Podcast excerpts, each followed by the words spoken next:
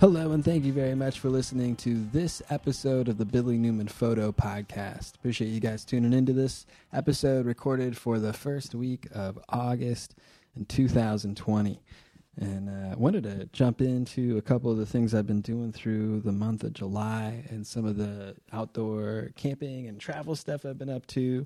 Um, I was going to run down some of that in this uh, podcast today. I wanted to talk about a trip I did out toward Eastern Oregon. Uh, I think like last or what it was a week before last is when I was out in this area, and I was trying to to get some good uh, observations in for Comet Neowise.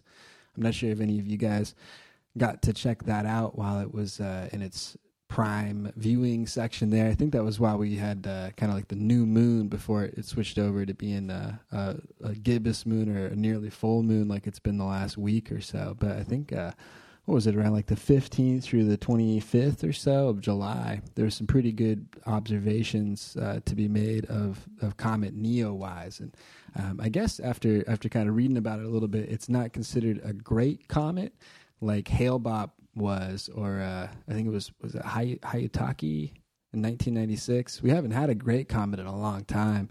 I remember seeing those when I was a kid, though, and that was pretty cool. Uh, like uh, watching Hale-Bopp come through for it seemed like three months or something. You know that you were just kind of looking at that in the uh, in the the low corners of the northwestern and western sky as it was kind of cruising across the the skyline there. I remember that still from from like third fourth grade when it was coming through, and I also remember the year before that when uh, when like straight up in the air, you, or you know, like straight up in the sky at night for it was only like a week or so. I was a kid, you know, but I remember for that week you could see a real bright two-tailed comet that was going through. I think I can't remember how to pronounce it. I think it was Hyakutake or I think it's some it's some Japanese name. Uh, I'm pretty sure, but that was a really cool one. That that one I still remember really clearly, and I, and I was only like I don't know seven or something when that like uh, when when that comet came through. But I really appreciated getting to make some observations of that one when I was a kid.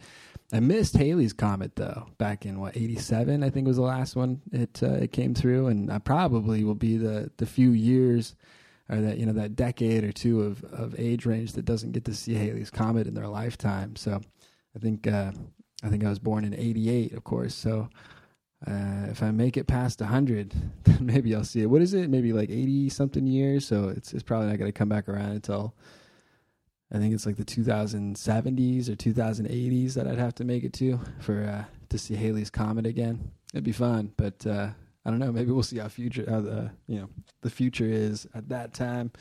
Um, but it was really cool to get to see Comet Neowise. It was uh, just a little below what would be the the legs and feet of Ursa Major, the Big Dipper, or uh, like the Big Bear, as it would kind of be observed. But if you if you kind of look at the the Dipper part that we're all mostly familiar with, uh, if you kind of consider Ursa Major the larger bear constellation that it's structured on, uh, if you kind of look down below the Dipper, is where I was able to make my observations of Comet Neowise, and um, and over here in the the elevation area that I'm at in Western Oregon, it's about 200 or 300 feet above sea level, and there's there's kind of a constant problem with haze and with uh, light pollution in this area, and I think it has to do something with. Uh, uh, well, like, I mean, of course, you know the amount of population that's around, and but also uh, there's something about the air quality or about how the air kind of flows out around here that just doesn't ever seem to be as crisp or as dark as you can get up in the mountains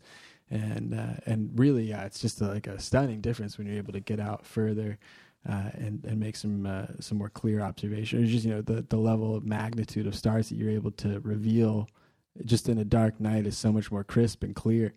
Uh, it's it's just like a it's a total difference. So it was cool to uh, I, I, think I first was able to spot just a little fuzzy bit uh, of a second magnitude version of Comet Neowise while I was here in town, but I tried to make a special trip out toward Eastern Oregon, out into the desert, just to do some camping stuff. But uh, what I wanted to do at the same time was make some good observations and, and also try and get some good photographs of Comet Neowise as it was coming through during its period uh, where you could you could make some some good sightings of it. But it was cool. So going out to Eastern Oregon, as it got dark, a little past ten thirty or so, as you looked to the northwest, you could really see co- the comet and its tail spread for a a couple inches in the sky, and I was really surprised to notice how little of it you could really make out or see uh, when you're in an area of, of, almost any light pollution. Once you're back in town or once you're in a lower elevation area with some light pollution and haze around, it was really difficult to make out in the same way that I could out in the desert or out in the mountains. And so I thought that was uh, pretty cool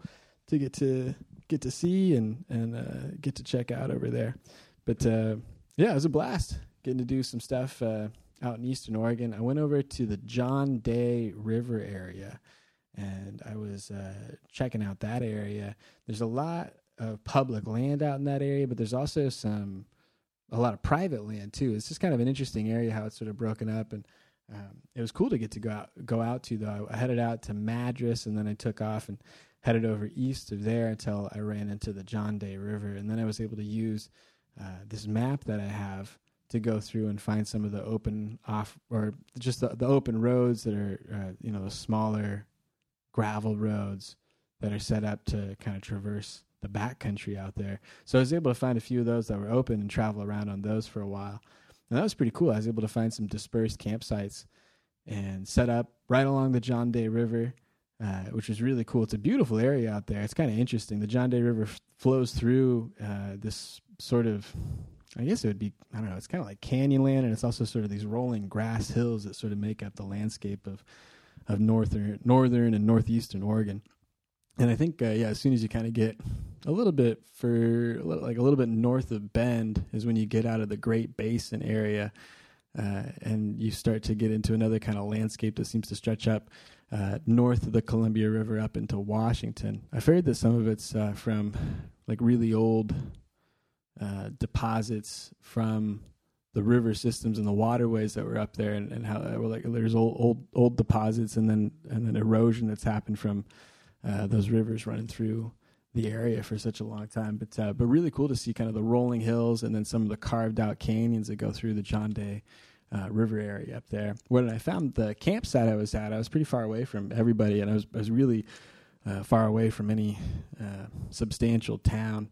I think I was near I don't know. I don't even know what it is. There wasn't anything there when I drove through. There was a bridge and, and a couple little ranch houses, uh, you know, real ranches, right? Like a, just a little, a little, a little house, like a little two bedroom house, and then a hundred acres of, of cattle to deal with. So uh, it seems, uh, it seems like another life out there. I wonder how they're dealing with, uh, you know, kind of the way of the world as things are this summer. But uh, it was cool. Yeah, getting out there. Uh, went uh, to, or yeah, kind of set up my campsite and stuff, had my truck going, and that was all pretty easy going.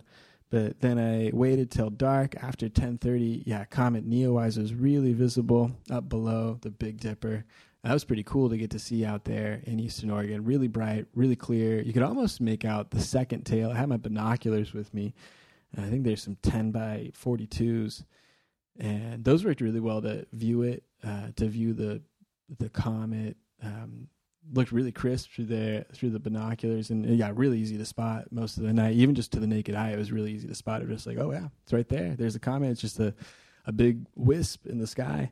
Uh, so it was really cool to get to view it. What I did is I set up my tripod and I have my camera with me, and so I set it up with a really wide angle, and then I was trying to get some photographs of it as it was as the comet was sort of uh, coming down to set uh, on the landscape of the hillside, you know, as the hours went on into the night. So I think I, I, stayed out until maybe one or two in the morning when the Big Dipper was sort of uh, scooping down a little low onto the horizon. And then at that point, the the place where the comet was dipped below the horizon and then was uh, out of view for the rest of the evening and I think even into the morning. I think by that time when I was photographing it, it wasn't it wasn't visible any longer uh, up in the morning sky. I think they said you know at first in early July you could kind of view it around Capella if you were able to get out early enough, say three or four in the morning. But as it as the direction as it was moving, it was kind of creeping up um, pretty quickly. Uh, you know, day over day over day, it would kind of move a good chunk through the sky. And uh, in the direction that it was moving, it was moving to be more visible at the nighttime, which really offered uh, more hours of good observation time, which I thought was pretty cool uh, to wait until it was really dark enough in the northwest uh, view of the sky. Probably about 10:30 onward is when you're finally able to make out uh, those kind of finer points of light in the sky in that region. Uh, so it was really cool. Set up the tripod, set up the camera, uh, set up some manual focus to uh, to get it kind of set sharp at night. You, know, you can't you can't use autofocus when you're trying to make photographs of the, the night sky and the stars because it just kind of seeks back and forth. So you have to set it to manual focus and then uh, ring out your um, your focus ring to infinity and then just back a little bit. You'll notice this every time if you do it. It's really frustrating in the dark because you can't really always make it out in, a, in an easy way and, and edit your mistake uh, quickly. But if you go all the way to infinity and then take fi- pictures there of the night sky, you're going to notice that those points of light that are the stars sort of end up a little fuzzy. And it's because all the way to infinity, for whatever reason, just isn't quite in focus at infinity. So you have to go to all the way out to infinity and then back it off just a little bit. And that'll nearly ensure that most of that part of the image is in focus the whole way. And it's difficult even even if you do have uh, an f stop that's a little bit more tightened out, say like an f4 or f6 or something, you're still going to get a lot of that that out of focus softness if the focus ring isn't really dialed into the right spot. So I tried to work on that a little bit, and uh, yeah, dialed in my focus. Was able to set it up with uh, a reasonable ISO to get some images of the night sky and, and, pick up some of those finer points of light. And then I was able to to take a series of photographs uh, in a few different locations out there in the John Day River Valley uh, which I thought was really cool. It was, it was uh, pretty to be out there, and it was a nice night, really warm in the river canyon, and uh, and really remote too. Like I was mentioning, I think I was the only person out there for a few miles. I saw another another group coming in on a. They had like a little mid-size uh, SUV, and they were going fishing out at a bend in the river, a couple miles up from where I was. And so I took my truck down a little further and, and camped out just on the side of the river. It was cool, nice uh, Green River up to the kind of high desert tan rim rock that uh, runs the area around there. Uh, so it was, a, it was a cool evening, cool campsite area. It was a cool spot to check out Comet Neowise too.